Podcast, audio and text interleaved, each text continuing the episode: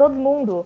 Você, você aí mesmo, você que é interessado em sociologia, que gosta de ter aquele repertório de discussão pro almoço de domingo, e você que tem aquela prova, mas esqueceu completamente de estudar porque ficou assistindo série no seu serviço de streaming, Netflix, Amazon Prime, é, eu sei que você estava lá.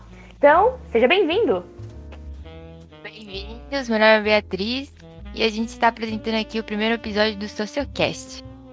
Hoje a gente conta com a presença da Juliana, da Gabriela, da Júlia e da nossa host que só esqueceu de apresentar, mas eu apresento, Janaína. E a gente vai discutir hoje sobre a escola de Frankfurt, quem foram seus pensadores, onde começaram, o que comem e onde vivem. Hoje no Globo Repórter, né? então, comecemos com uma breve introdução histórica do nosso tema com a Gabi. Por favor.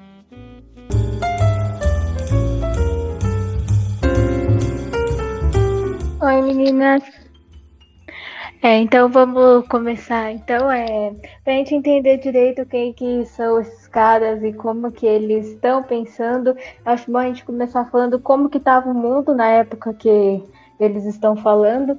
Então, para a gente se situar, eles foram um grupo de intelectuais alemães, na maioria judeus, eles começaram a trabalhar junto entre os anos de 1920 e 1930, que é justamente onde coincide com a ascensão nazista na Alemanha.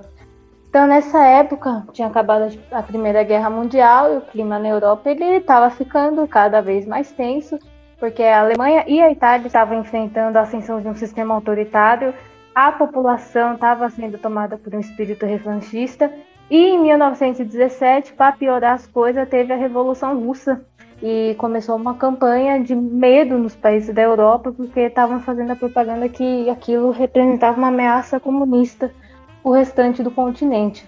E nesse contexto agitado, o Félix Vil, ele era um intelectual judeu argentino, mas ele foi nacionalizado na Alemanha e ele organizou a primeira semana do trabalho marxista, que foi um evento que reuniu diversos intelectuais na cidade de Frankfurt, na Alemanha, em 1922. E uma das propostas dessa semana era colocar em prática a criação de um instituto de pesquisa social daquela universidade, junto com esses intelectuais de esquerda. E um detalhe curioso é que quem bancou ainda tudo isso foi o pai do Félix, e ele era um milionário produtor de grãos, mas ele estava lá apoiando o movimento marxista. E dentro desse evento, uma ideia central que uniu os intelectuais foi a teoria crítica, que a gente vai falar depois, tem um episódio só para isso. E de primeiro impacto, o Instituto teve uma parceria com o governo alemão e foi vinculado à Universidade de Frankfurt. Mas eles começaram a criticar o nazifascismo, com muita razão, e eles começaram a ser perseguidos, e o instituto foi fechado pelo governo em 1933.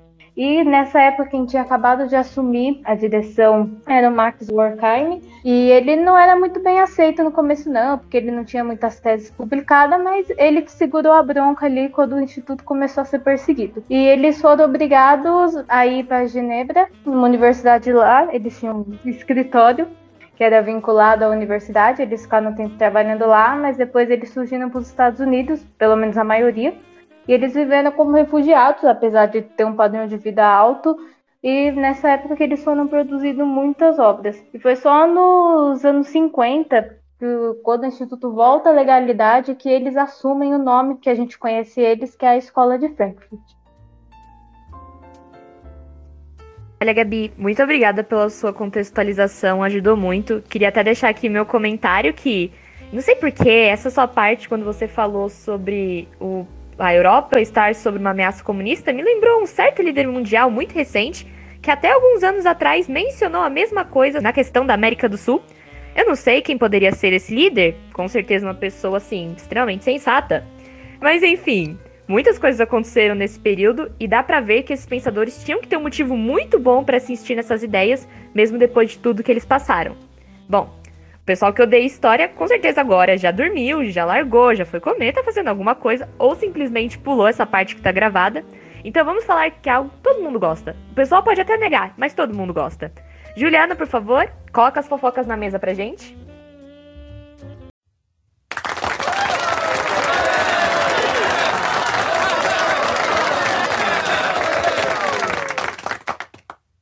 Tudo bem com vocês? A maioria das pessoas que tá ouvindo aí já deve estar tá pensando assim, mas esses caras eles só estudavam, o que que eu vou falar de diferente sobre eles? Consegui achar aqui uma informaçãozinha ou outra que é um pouco diferente sobre a vida deles. Outras a gente acha em biografias, outras tem que pesquisar um pouquinho mais.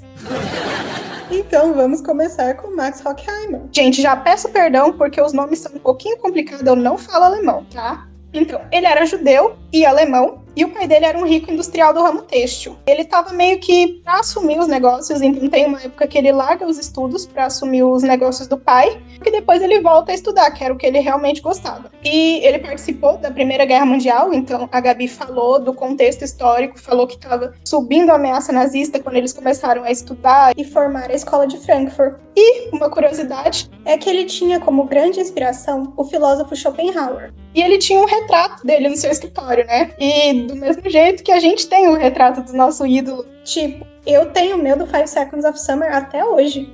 E é isso sobre o Horkheimer que eu consegui achar de diferente. E agora vamos pro próximo, que é o Theodor Adorno. Ele também, como a maioria dos filósofos da escola de Frankfurt, era alemão, judeu e de uma família mais rica. Seu pai era, ele era um negociante de vinhos e a sua mãe era uma cantora lírica. Então aqui a gente já vê que o Adorno ele teve aquela influência da música desde a infância, porque ele frequentou aulas de música, um compositor Bernard Secks, de novo, perdão pelos nomes, durante um certo período, e ele publicou diversos artigos sobre crítica e estética musical, além de estudar filosofia, sociologia, psicologia, ele estudava muita coisa, né? E ele também fez aulas práticas, e com relação à música, com a tia dele, tia por parte de mãe, que era pianista. Então ele fez aulas de música. Ele tinha como muita inspiração o filósofo Lukács. Ele vai decepcionar ele, porque ele vai criticar umas obras dele que o Adorno adorava. E aí ele vai se decepcionar com os seus ídolos, basicamente. Outro desentendimento que o Adorno teve durante a vida foi com outro integrante da escola de Frankfurt, mas já para o final da vida dele, o Adorno vai estar dando aula e uns estudantes da universidade vão invadir, fazendo um protesto. E o Adorno vai chamar a polícia para esses estudantes. E o Marcuse, eu esqueci de falar quem era, que ele teve uma leve treta, é o Marcuse. Ele criticou muito essa postura do Adorno de chamar a polícia para os estudantes. Ele se expressou por diversas cartas em apoio aos estudantes e criticando fortemente a postura do Adorno. Além disso, ele vai ter tretas e polêmicas com Arnold Gillen, da escola de Leipzig. Então, muitas, muitas, muitas tretas. O Adorno se envolveu em muita coisa com relação a muitas, algumas coisas relacionadas à sua teoria, a pessoas que discordavam do que ele pregava, e outras tretinhas diferentes, como essa do, do Marcuse, que era mais por atitudes que um não gostou que o outro fez mesmo.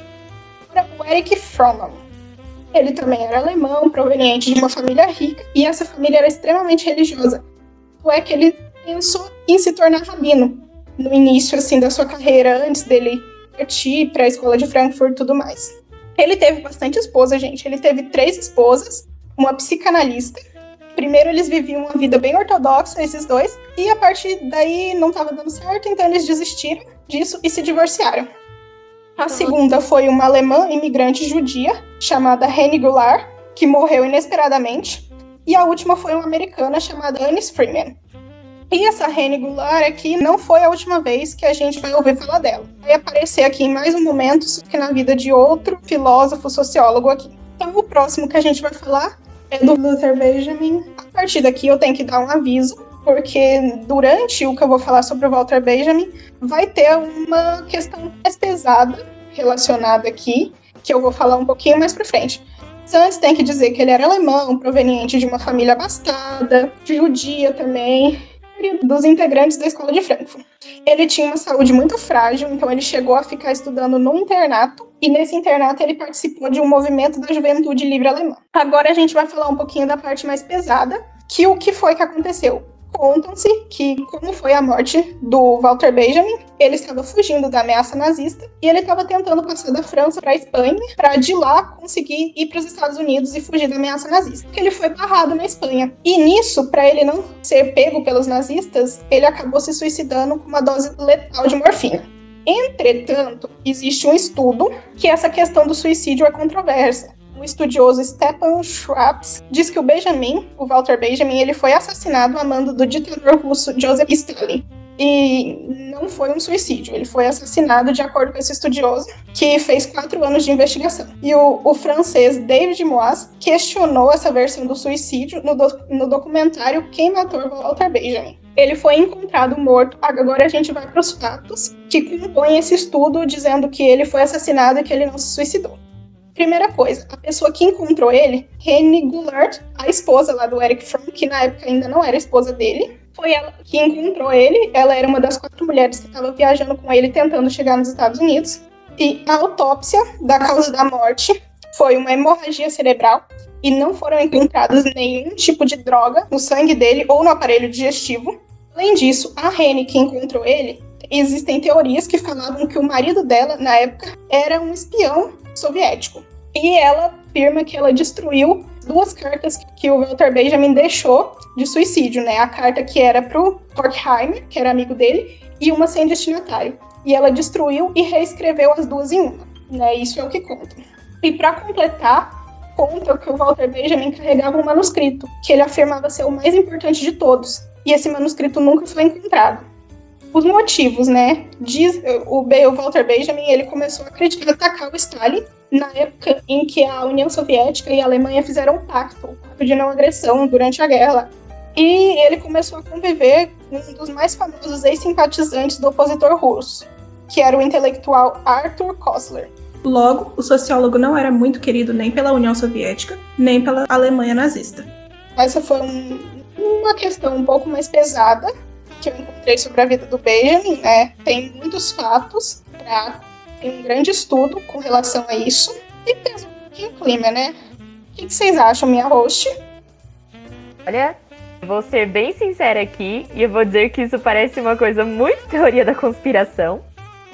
Mas, ao mesmo tempo, eu ainda acho que pra época deve fazer sentido. Você imagina, tipo, uma época de muita instabilidade, líderes subindo e caindo ao mesmo tempo.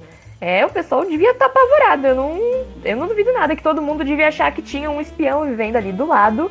E também me lembrou uma coisa muito rivalidade Trotsky e Stalin, essa coisa de tipo perseguição política e tudo mais.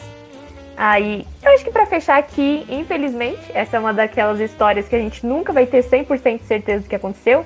A gente só pode teorizar, ou como algumas pessoas podem dizer, a gente pode só fanficar aqui o que aconteceu que as informações mesmo vão ser muito difíceis de conseguir.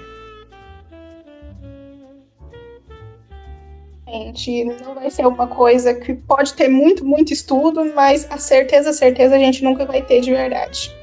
E vamos pro próximo, né? Que é o Marcuse, que já foi citado lá em cima, Herbert Marcuse. Também era judeu, também era alemão e também era de uma família rica. Olha que novidade, gente. Nenhum era assim, né? As obras do Marcuse, elas influenciaram eventos no Brasil, em 1968, e o seu teor revolucionário muitas vezes foi mal visto por certos setores da sociedade, né? Aqueles setores meio conservadores, a gente sabe, né? E uma prova disso é que no, capi no na parte dedicada para a escola de Frankfurt, na coleção Os Pensadores, que é uma coleção muito famosa e importante no Brasil, o Marcuse foi cortado, não existe nada falando sobre ele. Então aí fica o negócio. E os pensadores é da época de 1973 e 1975. Foi a época que foi lançado, né? Ditadura militar, né, galera? E por último, temos o filósofo sociólogo da segunda geração, que é o Hurgan Jurgen Habem, Habermas, Habermas. O alemão aqui, de novo, não favoreceu. E eu queria começar uma coisa, né? Dizendo que esse aqui tá vivo pelo menos, né? Porque a maioria, como ele faz parte da segunda geração, dele para trás a gente estava falando de filósofos que não estão mais vivos.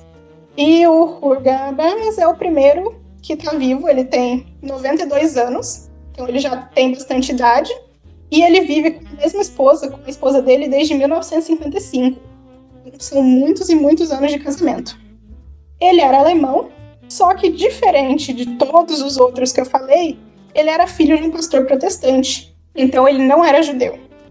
Ele foi assistente do Theodor Adorno e ele é considerado um membro da segunda geração da Escola de Frankfurt. E é isso, galera. Isso foi o que eu encontrei do, de diferente, assim, de um pouco mais, assim, para acordar as pessoas mesmo, que pode ser mais legal de ouvir depois do contexto histórico e tudo mais. E fiquem aí com as minhas hosts para comentários sobre e continuar a nossa discussão, a nossa conversa e tudo mais. Minha última intervenção nessa fala da Juliana, eu juro que vai ser. Galera, é sempre bom saber umas curiosidades, né? Você sempre, eu acho que você consegue se conectar melhor com os autores desse jeito, porque eles são estudiosos, eles são figuras mais distantes, mas você vai conhecendo, você vai até criando intimidades com eles. Eu, pelo menos, adoro fazer isso. E não sei vocês. Então, muito obrigada, Juliana. A gente ama focar. Foca é muito bom, né? Ainda mais as comunicólogas aqui da ECA, né? Então. Mas o pessoal mais sério deve estar se perguntando, né? De onde esses caras tiraram tudo isso? Foi igual Homero pedindo inspiração para os deuses? Será que eram os metais pesados que tinham basicamente tudo naquela época? Vamos descobrir. Então, agora com a outra Ju, a gente tem um pouquinho das influências dos pensadores.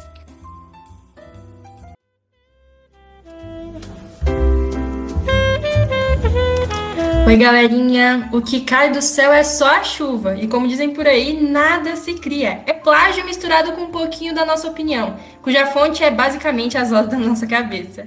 Então, para falar um pouquinho das inspirações e influências externas que a escola de Frankfurt sofreu, a gente vai abordar três personagens principais: Marx, Weber e Freud. Vamos lá!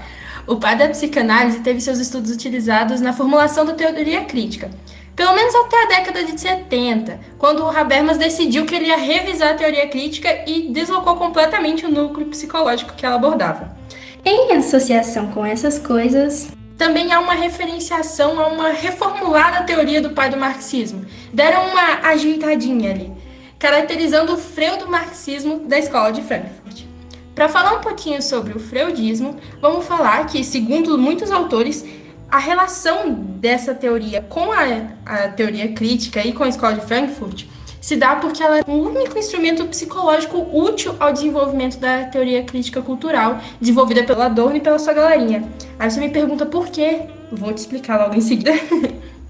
Sigmund já reconhecia o viés sociológico da sua obra em 1913, gente, lá para trás, quando relatou que Abre aspas, hein? É verdade que a psicanálise tomou como tema a mente individual, mas ao fazer investigações sobre o indivíduo, não pode deixar de tratar para a base da relação emocional dele com a sociedade. Fechamos as aspas aí.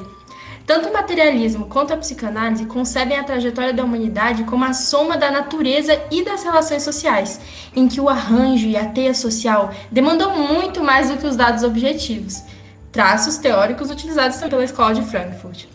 Não obstante, podemos também observar essa influência no que diz respeito à análise da formação da identidade.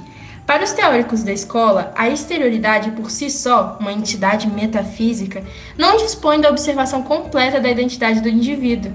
Não concomitante, a questão identitária para Freud também está no subconsciente. De ambas as abordagens, tiramos a mesma asserção: a pluralidade da noção de identidade. Já o rearranjo das ideias de Marx dentro do desenvolvimento teórico dos pensadores de Frankfurt, até então marxistas, se dá pela observação de um fracasso na implementação desses ideais na URSS, na visão deles, e da compreensão da demanda pela análise de fatores subjetivos, que são lacunados e deixados de escanteio por Marx. A escola de Frankfurt busca entender, para além da concepção da dialética e materialista, algo assim mais subjetivo, tratando do alinhamento das massas ao nacionalsocialismo em detrimento da revolução proletariada.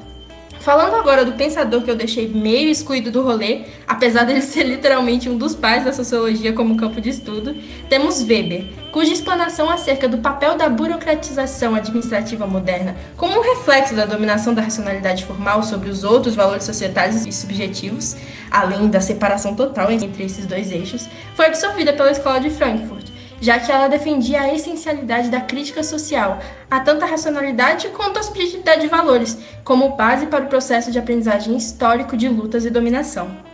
Galera, eu sei que é complexo. Se não entendeu, vai ter que buscar o pessoal da escola de psicologia, porque assim, eu trabalho com comunicação, mas dei o meu máximo. E aí, roxos, o que vocês acharam? Olha, eu achei a sua explicação maravilhosa, tenho que admitir, Ju. Você fez um ótimo trabalho, a sua pesquisa está muito completa. E assim, infelizmente, quem tiver dúvidas vai ter que ouvir de novo. Olha só, ou vai ter que ver os próximos episódios que vão estar logo, logo disponíveis. Quem querem fazer propaganda, mas já fazendo, eu acho que a gente pode, ao invés de falar para pesquisarem com outras pessoas, escutarem né, nossos próximos episódios do podcast, do Sociocast, e ficarem mais antenados sobre a Escola de Frankfurt. E agora, para vocês que acharam que as hosts só são vozes bonitas aqui, se enganaram muito. Agora eu venho falar um pouco aqui das produções e dos trabalhos desses pensadores, né? Primeiro a gente tem o Horkheimer, que em suas obras ele abordou muito sobre o autoritarismo, o militarismo, a ruptura econômica, dentre muitos outros assuntos que estavam em alta na época, né? Dentre os seus trabalhos mais importantes, a gente tem Eclipse da Razão, entre filosofias das ciências sociais, e aquela famosa, em colaboração com Adorno, Dialética do Esclarecimento. É, inclusive, vale ressaltar aqui que Eclipse da Razão é como se fosse uma versão acessível da Dialética do Esclarecimento. Para os leigos em sociologia que estão com muita dúvida de entender assuntos muito complexos, é uma ótima leitura para a gente começar, né? Sobre Adorno, a gente a gente vê aqui que ele foi um grande crítico do fascismo, né? E da, do que ele chamou de indústria cultural. Seus estudos, eles podem ser encontrados principalmente na dialética do iluminismo, mínima moralia, que influenciaram fortemente a nova esquerda europeia. E inclusive, com a colaboração de Horkheimer, ele escreveu a dialética do esclarecimento. Eu veja só novamente aqui ele de novo, né? Uh, sobre Eric Fromm, ele promoveu diversas contribuições para a psicanálise, para a psicologia, religião e crítica social. Inclusive, muitos de seus livros até entraram para as listas dos mais vendidos, notavelmente a arte de amar, ter ou ser. É, Bia, eu tava olhando aqui e eu achei uma coisa muito, intriga muito intrigante esses títulos. Você não acha uma coisa, ah, não sei, meio crises existenciais, uma coisa meio poética, sentimentalista? Conta um pouco mais pra gente sobre isso. Muito profundos, né? Parece até título de série no Netflix, mas não é não. Arte de Amar, de Eric Fromm, aborda o amor sobre todos os aspectos, na verdade. Não apenas o amor romântico, o amor conhecido popularmente. É um amor mais profundo em todas as suas faces. Ter e ser já tem alguma relação com a obra anterior, mas ele abordou aspectos socioeconômicos, aspectos que abordam neuroses e estabeleceu vários relacionamentos com o marxismo e a psicanálise. Para ele, a personalidade do indivíduo era o resultado de fatores culturais e biológicos. E a sua obra é, teve uma enorme potência contra as diversas formas de totalitarismo e alienação social. Com certeza polêmico, por conta da sua posição radical, mas, sobretudo, pela sua interpretação pessoal do, desse dogma cristão e do marxismo, ele podia convertê-los em metas do indivíduo. Agora sobre Walter Benjamin, dentre as suas obras mais conhecidas, nós temos a obra de arte na era da sua reprodutibilidade técnica, tese sobre o conceito da história e a monumental e inacabada Paris do século XIX. Sobre a arte da era da reprodutibilidade técnica, ah, nome muito comprido esse aí. Foi, ele foi um ensaio produzido para descrever toda a teoria materialista da arte. Nesse livro, ele argumenta que, na ausência de qualquer valor ritual tradicional, a arte, na era da reprodução mecânica, seria inerentemente baseada na prática política. Ele fez uma reflexão sobre como a reprodutibilidade técnica causou uma deterioração da aura, que estaria ligada ao aqui e agora da obra de arte. Assim, a arte perderia seu caráter único e singular para distribuir somente cópias e faturar em cima dessa distribuição. Opa, pera aqui, acabou de chegar uma informação para mim, é isso? Olha só, me disseram aqui que ele era um grande fã da cidade de Paris. Isso tá certo, Bia? Fala pra gente. Pois é, tem aquela obra que eu falei bem no comecinho, que é dedicada a Paris. Paris, capital do século XIX, que chama. Ele queria enaltecer a beleza e grandiosidade da época do Napoleão III ainda. Nossa. Ele visse Paris hoje, então. Imagino que deve ter mudado um pouquinho, assim. Mas eu acho ótimo que eu estou falando aqui como se eu tivesse visto pessoalmente. Mas quem sabe um dia, não é mesmo? Quem sabe a gente não faça um especial Paris aqui, não é mesmo? Vamos ver no futuro, amigos. Quem sabe? Bem, continuando aqui sobre os pensadores, a gente tem Herbert Marcuse. Perdão a, a pronúncia aqui, né? Mas em suas obras ele criticou o capitalismo, tecnologia moderna, materialismo histórico, cultura de entretenimento. Que ele argumentava que isso representavam novas formas de controle social. Seus trabalhos mais conhecidos são Eros e Civilização, O Homem Unidimensional. Dentre esses estudos, né, ele ficou conhecido como o principal teórico da nova esquerda dos movimentos estudantis da Alemanha Ocidental, França e até Estados Unidos. Alguns chamavam ele de pai da nova esquerda. E seus, seus estudos acadêmicos e críticos, com análise do marxismo e etc., inspiraram muitos outros intelectuais, ativistas, incluindo Angela Davis, a famosa, né? Bem, agora seguindo aqui, para Jürgen, Jürgen Habermas. Ele foi um filósofo e sociólogo alemão que teve participação na tradição da teoria crítica e do pragmatismo da Escola de Frankfurt. Né? Ele dedicou a sua vida ao estudo da democracia, especialmente por suas teorias do agir comunicativo, ou teoria da ação comunicativa. Ele, é, ele foi conhecido por essas teorias que abordam uma racionalidade comunicativa e a esfera pública esses dois assuntos relacionados, né? Sobre direito e democracia, né, de tema, nós temos a obra Entre Facticidade e Validade, que foi uma obra que trouxe diversas noções de esfera pública que podem ser aplicadas até hoje.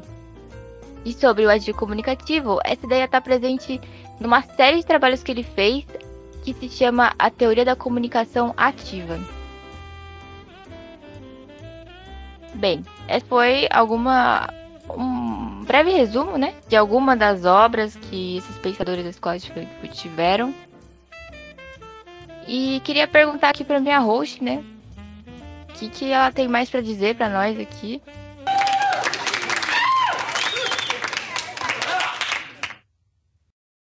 Ah, eu tenho, tenho muitas coisas a dizer. Porque vamos pensar, até agora nós mencionamos o contexto histórico, mencionamos quem participou da escola de Frankfurt e até mesmo como ela começou. Nós mencionamos é, um pouco do que estava rolando, de ideias ali no meio. O que, que falta? Vamos falar um pouco sobre as obras que foram elaboradas nesse período, porque, gente, pensa num grupo de pessoas que se reuniu para produzir a escola de Frankfurt. Então vamos lá. É, os filósofos e sociólogos da Escola de Frankfurt, eles foram responsáveis pelo desenvolvimento de muitas obras críticas, entre elas a Dialética do Esclarecimento, Mínima Muralha, Indústria Cultural e Sociedade, Eclipse da Razão, Análise do Homem e entre muitos outros, porque, meu Deus, os caras escreviam e escreviam bem, os caras tinham um talento para isso. E esse primeiro episódio, ele é mais uma introdução, gente. Talvez eu não tenha mencionado no início, mas aqui é um apanhado geral para você justamente que está desesperado estudando para sua próxima prova. E nós planejamos nos aprofundar mais conforme os episódios forem passando, vão ter episódios específicos para cada tema e etc. Então, eu só estou fazendo um levantamento geral dos questionamentos que esses pensadores colocaram aqui mesmo. E eram muitos também, do mesmo nível que eles tinham obras, eles tinham questionamentos. Então vamos lá. Como já mencionamos antes, essas correntes de pensamento se desenvolveram principalmente em um período de guerra e entre guerras. É um período muito conturbado se você parar para pensar para as pessoas que vivem nesse lugar. Imagina você tá preso no meio de um conflito bélico, você tá vendo pessoas morrerem todo dia, bombardeamento. O que horror, eu não consigo nem imaginar. E isso faz com que os nossos autores eles se tornem muito pessimistas em relação ao futuro da humanidade, principalmente, e também a questão da arte. Mas também, imagina, depois os horrores que você presencia, como é que você vai continuar tendo essa perspectiva otimista? E também, eles estavam muito preocupados sobre a questão da alienação e da arte. A arte vinha perdendo seu espaço por causa do excesso de racionalidade, que vinha tomando espaço. E sim, amigos, Max Weber entendeu essa referência Porque ele é uma das pessoas que influenciou esse pensamento. A ideia dele de desencantamento do mundo é extremamente presente nesse caso. E nesse sentido, boa parte dos pensadores atribuía o domínio da burguesia uma libertação das artes do meio tradicional. Então, quando você parar para pensar, pense naquela arte meio elitista, aquela que está sujeita só na sala de concerto, aquela que você via, por exemplo, o pessoal todo arrumado, indo de joias de carruagem nos filmes, indo assistir. É exatamente disso que a arte se libertou nesse período. Mas também tem uma limitação muito grande, porque é um espaço muito privado. Ou seja, tudo que você quer, você tem que comprar. Você tem que ir lá e comprar um DVD, um CD, um disco, um álbum, etc. E além disso, muitas das teorias voltadas para o assunto da cultura de massas e para a indústria cultural acabam chegando em um mesmo ponto: a questão da padronização. Quando você elimina as diferenças, você acaba criando uma uniformidade da vida. Você não tem mais a questão da individualidade, que é o que torna aquela coisa especial. E elas são mais produzidas segundo os padrões industriais. Quem aí prestou atenção nas aulas de Fordismo vai saber que eles produziam os carros todos o mesmo modelo. Você tem uma forma de produção e vai continuar assim para tudo ter uma qualidade igual. É basicamente o que o padrão industrial prega. Ou seja, da mesma forma que você produz um carro, você pode reproduzir esse modelo em questão à arte, ao cinema. Já olhou aquele filme e pensou, mas nossa, parece que eu já vi essa história antes? É, pois é, é exatamente disso que nós estamos falando aqui. E agora, eu acho que infelizmente nós temos que abrir para os comentários finais. Eu sei que todo mundo gosta de ouvir a gente, eu sei que todo mundo está super interessado no tema, mas a gente já falou demais. Nós estamos indo para esse encerramentozinho. Vamos falar um, alguém tem algum comentário sobre as teorias que foram discutidas e etc. E só para lembrar aqui, sem spoilers, porque nos próximos episódios a coisa vai ficar ainda mais intensa e vai ser ainda mais divertido de comentar. Bem, eu aproveito aqui o momento para instigar todo mundo a acompanhar os próximos episódios, porque agora que a gente tirou do nosso caminho uma introdução básica e todo sabe onde a gente está situado, a gente fez tipo aquela primeira cena do filme, uma panorâmica mostrando em que cidade que se passa. Agora a gente vai para as intrigas, para as intrigas da oposição, para as brigas, para as discussões. A gente vai poder avançar e fazer umas coisas mais divertidinhas. Não quero dar spoiler para ninguém não, mas continue acompanhando a gente que vem coisa boa por aí. É isso aí, gente. E ainda mais a gente trazendo toda essa introdução no começo, fica muito melhor depois pra gente entender e aprofundar a obra deles, porque a gente agora entendeu de onde que essas pessoas estão falando, quem que as influenciou também. Você, você mesmo que abriu esse podcast apenas para estudar para a prova que você tem amanhã, fica aí, assiste os próximos episódios, acompanha a gente, eu prometo que vocês não vão se decepcionar. Exatamente. Se achou que o meu conhecimento psicológico superficial acabava aqui, não, não, não, meus queridos. Nos próximos episódios a gente tem mais. Porque o que a gente quer é isso, né? O povo falando pro povo. E eu falo dessa perspectiva, porque diploma de psicologia tá me faltando.